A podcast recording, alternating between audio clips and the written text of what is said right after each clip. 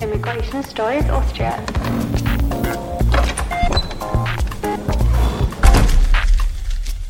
Today I'm interviewing Rose. She's an Indonesian entrepreneur who chose to study in Austria. So this episode is all about the student residency permit for third party nationals. Hope you enjoy listening. Hi Rose, thank you for being here. Hi. Yes, it's definitely a pleasure. Thank you for having me. Do you maybe want to introduce yourself and say a few things where you're from and um, what your profession in your home country was in general? Yeah, sure. So I'm Rose. I'm 23 years old and I come from Indonesia. I was an entrepreneur back in Indonesia and I actually came to Austria for my master's. And now I'm actually working in Austria. Wow, quite the change from student to um, working here and establishing kind of a life. Yeah, it has indeed been quite the journey, but definitely an interesting one. so, considering you started off as an entrepreneur and um, a student, what kind of visa did you come to Austria with? Was it a student visa, an entrepreneurship visa, or what was your process like? So, to come into Austria, I got in with a student visa because of course I did I did not come here for business. My business is still in Indonesia where I come from, so I had to apply for a student residence permit. Um, and so yeah, I, I, I came in with a student visa. Okay, and you just spun the globe and you were like, Austria is the place I want to study, or how did you how did you pick Austria? Did you research this beforehand, or did you apply in Indonesia for your visa, or did you come here and then decided, hey, this is a great country to study in? Okay, that's a very packed question. It's definitely more complicated than just, you know, picking Austria as a place to live because it is it is quite an anomaly. Like everyone back home or even people here are like, why did you come to Austria? Like out of all places. But for me personally, it's more of a master's program uh, kind of reason. And I know a lot of people are like, what? But there are better places with better master's program. Um, but yeah, for me, I just wanted somewhere new. I actually wanted to move away because I wanted to take an entrepreneurial break. And I decided that Europe is a nice place because it's really really far from my from where I come from. Culturally, it's also a culture that I have not been exposed to a lot during my life. So it was really attractive. And yeah, specifically why Austria in Europe is simply because I found a really unique master's program here that really, really just hits home for me. Okay, so you you researched a master's program back home and you were like, hey, this is cool. I wanna I wanna try this and give this a chance, right? Yeah. Okay, pretty so much. Seeing as you made your decision to move to Austria when you were back in Indonesia, what was your visa process like? Did you was it straightforward or did you just go to the embassy and were like, hey, everything's clear now? It's definitely not straightforward. I think even before beginning the process, I knew that it was going to be complicated. And I actually started applying during COVID. So that was really, really unfortunate because it became even more complicated and even more uncertain.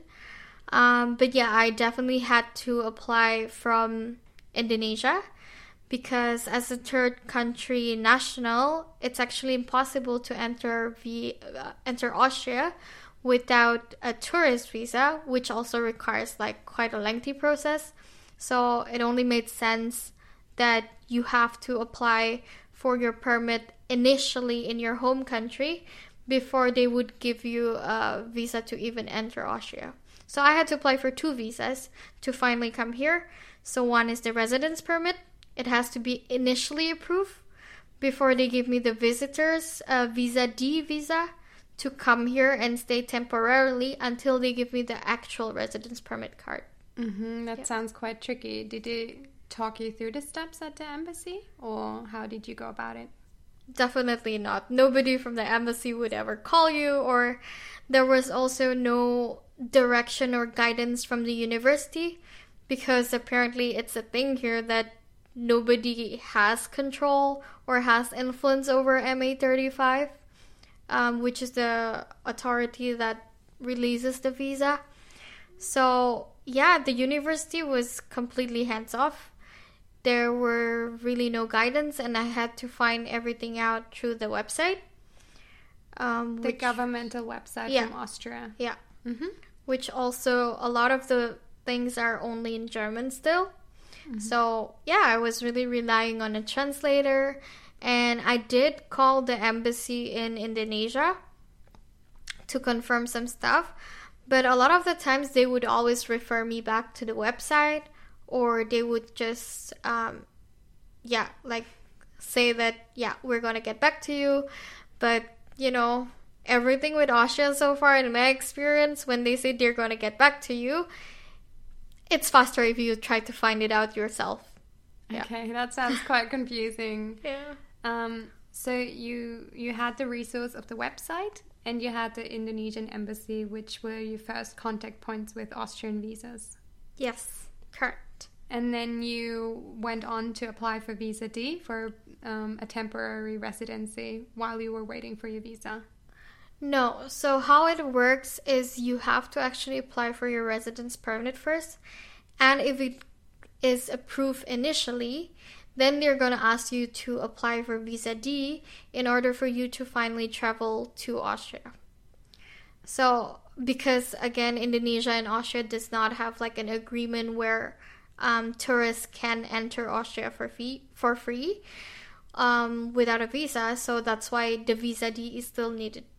But I think for nationals whose countries like have a partnership with Austria, you can actually apply for your residence permit here as long as you're sure that it's going to be approved within three months, which is also tricky. Yeah, if it's not, you have to leave the Schengen area for three months. and then return. Yeah. Yeah. So still wouldn't risk it. Like I would recommend everyone to apply for their residence permit from their home country, nonetheless. Yeah. And when you talk about a residence um, permit, that is a student visa, or what kind of visa is it? I think the residence permit um, can be granted for many reasons. So I think it's just anyone who is not uh, from Austria or maybe not from Europe. Is like- it the red, red, red card? No. So I think no. It's it's just a student residence permit for me. Yeah. Okay. And how long is that visa type? So the visa is granted for a year and you have to renew it yearly. So if your studies is two years, you will have to repeat the process again um, after one year, which is really annoying. Yeah. I can't imagine it doesn't sound uh, like a lot of fun. It sounds like very bureaucratic. Yeah. Okay, all right. So you had your visa, your residency permit, your student permit, and your visa D, Yeah. right? What documentation did you initially have to submit to be granted those visas? Honestly, for the residence permit, there were way more documents. So, from what I can remember, and I mean, you have to check it out again in the website because it might change. But you need to submit your birth certificate, which is translated to English or German. And this has to be officially certified documents. So, you actually have to go to an official translator and a A notary? notary to legislate your documents. Um, and then a police certificate stating that you have no crime record In your home country or in uh, in your home country. And then proof of funds. So I don't know if this applies to everyone who wants to come to Austria, but as a student, you had you have to prepare some kind of proof of funds, and I think the minimum amount is seven thousand five hundred euros, up to even twenty thousand, depending on your living um, situation, because the amount actually depends on your monthly rent, your insurance, and I guess your school fees Mhm. if you go to a private uni. If it depends on all of these things, did you have to find an apartment first? Yes, so okay, that was also another thing. So we had to have proof of ac- accommodation as well. So a contract with the housing party in Vienna, as well as certificate of enrollment from the university. Which I'm assuming you also had to apply to and had a lengthy process Yeah. with. Great. Actually, that's also another unique thing. So I applied to a few universities, but for this particular master's program in Vienna, I actually had to fly all the way to Vienna for the selections process pretty much a year before I moved. So it was actually quite the investment to actually apply to this program. Um, luckily, they changed it because of COVID, but I was actually the lucky last batch where they were really strict. They were like, "We need to interview you in person. If not, we're not, we're not gonna let you in." And yeah, so you can imagine that even from the beginning, I had a lot of issues with visa because even for a tourist visa, it took me three weeks, and the announcement from the uni, like the invitation for the interview, came exactly like three weeks before the actual interview. So yeah, from the beginning, I had a lot of exciting experiences with the visa uh, process for Austria. Yeah. Mhm. Okay, so you had to apply for a tourist visa first, which took three mo- three weeks to be granted. But that was a year before I applied for the residence permit. But yeah. And for the Pretty much. residence permit, you had to submit um, all the uh, enrollment papers from the university. You had to have a contract already. Did you for have? housing contract, proof of funds, um, police certificate, birth certificate. I think also a letter stating where you get your funds. That was actually a key uh, important point, especially if you're a student. Most of the time, your funds come from your parents, and somehow they always require you to put the money under an account under your name. And your parents have to write a letter of guarantee that the money is only for you. And if the letter does not state the exact amount that was sponsored to you for your studies, they would actually prolong the process and you have to resubmit everything. Oof. Yeah. Did you also um, have to submit an insurance of any kind? For like health insurance, or I think for insurance, they actually allow you to apply for it once they grant you the permit. Mhm. Yeah. So it wasn't it wasn't a requirement for application because again like I think when you're when the initial application is approved, you get the visa D, you have to buy travel insurance anyways. And there will be time from when you arrive in Vienna until you get your physical card. And usually when you want to collect your physical residence permit card, they will check for your insurance. Mhm. Okay. That sounds quite like a lengthy process. It is. And maybe there were more documents than I remember, but it was definitely a really thick file. And of course, things like passport, like your personal data, the form is, of course, kind of also form? included. Um, it's a fro- form from the MA35 website. It's pretty lengthy. It basically asks you everything from your birth date to your family. Do you have kids? And even work experience, I think, or where have you lived around the world? Yeah. Mm-hmm. And this you got in English from the official websites, or was this also hard to find? Or did the embassy in Indonesia give you that? No, everything was from the website, and that's also the worst part. There is no English version, and they only want you to submit it in German. So I think somehow someone uploaded online an English translation, but I also remember that at some point I actually Google translated each word to actually fill out the form. Um, but you know, that's kind of the fun part of applying for visas, right? Like you you just gotta cherish the journey such that when you get the visa, you would actually appreciate it and use it to your, you know, like maximize your experience. Mm-hmm. And now, considering you've gone through this process already, you have to resubmit it, or are you changing your visa to an, a work visa now that you're entering the business world? now I would have to change my work visa actually to a work visa actually and but I realized that once you're in the system it's way easier and way safer.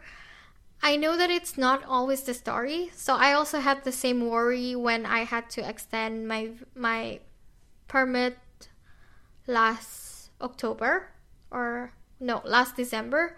I actually had to extend my permit because again it was only 1 year and my studies is actually two years. But to my surprise, I don't know if it was because of the MA35 riots that were happening around those time last year in 2021. But for me, the renewal was way easier. They actually gave me confirmation that my renewal is approved within two days of when I came to the office for the appointment. How long did the initial approval take you in comparison? The initial approval took me four months. When they actually promised that they would only process your application for a maximum of three months. So, yeah, that was really, really worrying. But of course, they use COVID as a reason, backlogs, blah, blah, blah. But if I go to any expat Facebook groups, I would know that it's not because of COVID it just has always been that way.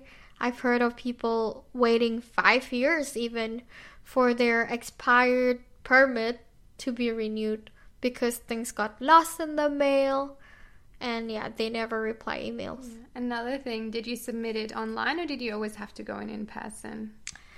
So, for my initial application, it was all online. I thought that I would have to come to the office when I actually arrive in Vienna to get my physical card, but I think because COVID was still quite huge at that time, they actually mailed it to me, and I just have to send back some forms stating that I received it and I will not misuse it, blah blah blah. But yeah, it, it was online for the initial application, but for the renewal, because COVID has toned down, I actually had to go to the office. Mm-hmm. Okay. Um, making the appointment for renewal is also tricky because I heard my friends sometimes had to wait a month. But for me, I got the appointment one week after I made the booking. So the trick is people cancel on appointments all the time. So you have to if if the first time you check the next available appointment is like in two months, you probably want to try like on another day. I think they have a day where they refresh the system. So if you can find out when that day is, which I believe is Friday, um, you can just go back and check. And usually there are slots for the next week when people cancel. Thanks for the hot tip. I feel like people will check this on a Friday now for the yeah. MA35. And maybe website. the website will crash. uh, let's hope not. That will only prolong it. But okay, yeah. So now you're on a student um, permit here, and now you're gonna switch to a red, red, red card. I'm assuming. Yes. Mm-hmm. Correct. So now you're already here. And now you're already in the system. Do you feel more confident? Are you applying for yourself, or is your employer applying for you? So my employer is applying for me, and I think that's how it should work, anyways. Uh, but yeah, I'm definitely more confident now that I've been through everything. Because that's the weird thing. Like, I've moved around quite a lot, so I've dealt with like other visa processes.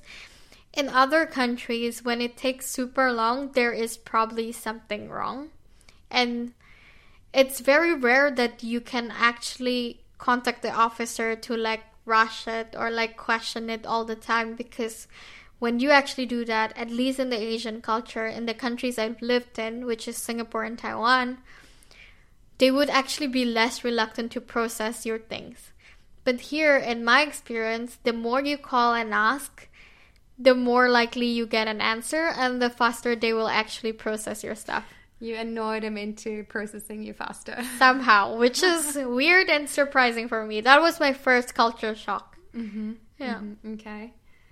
Um, well, that's um, I think that's a good summary of uh, what you had to do for your visa. And considering you're from a non-English speaking country or non-German speaking country, I'm assuming you also had a translator throughout your whole process, having your documents notarized again when they're translated, right?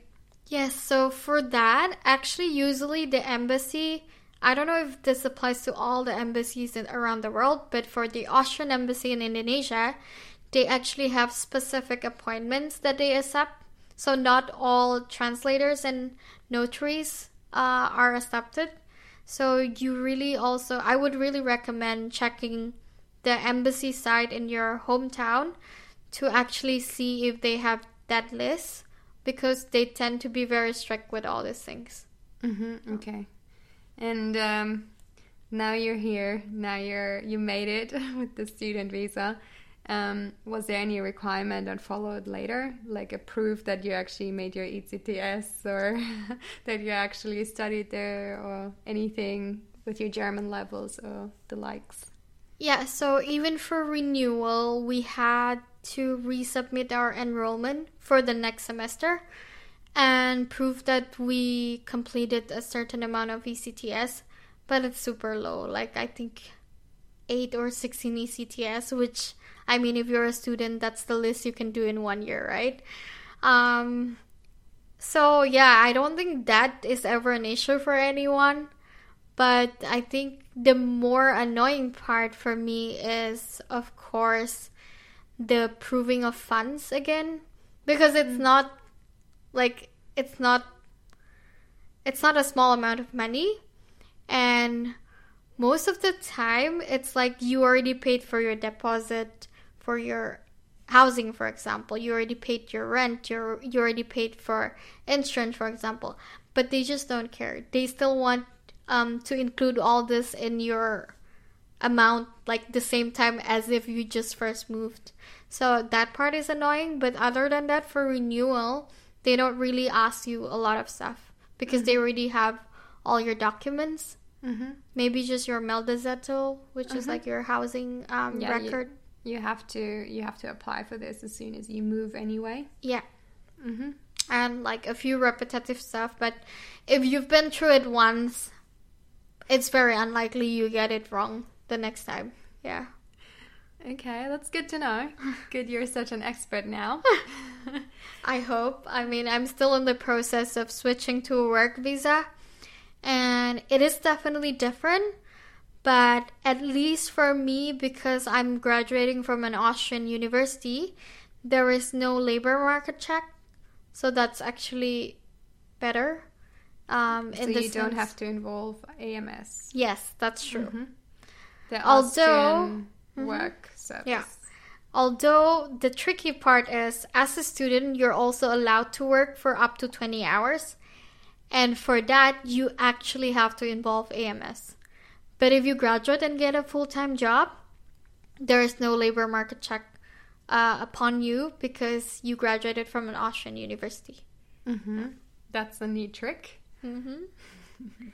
so yeah, maybe maybe the wisest way if you want to move to Austria is get an education here. yeah. Even if the initial process is tedious. Yeah. All right. Yeah. Sounds like you had quite the journey and you've been living here for now about one and a half years. Mm-hmm. Okay. Is there anything you you said a lot of very stressful situations now, like the accumulation of funds, getting everything translated, and um, just the initial process and being patient. Um, I I know I'm not a patient person myself. It's kind of annoying. Um, is there anything else you want to point out as particularly stressful or that you want to you would like to see changed in the process or give feedback on how this could be better? I think in general the whole process and I think any administrative process in Austria has been very bureaucratic and I can see why some people might be discouraged to come here just because of how complicated the process is. And I think it's getting more notorious. Like, I started seeing in international forums people actually talking about the system. And I think the MA35 riots also made the news. So that's not a really good thing. So I do really hope that um, the government will actually try to improve this. Because I personally think that the education system here and even the culture here offers a lot of good lessons and opportunities for people.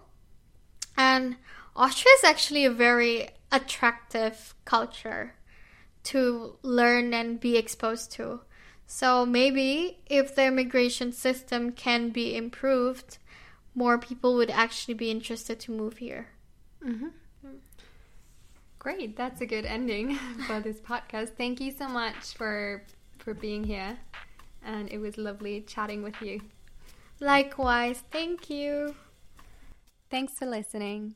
If you know someone, or even are someone, whose story needs to be told, please message me under immigration.stories.austria at gmail.com. You can also find the email address in the show notes.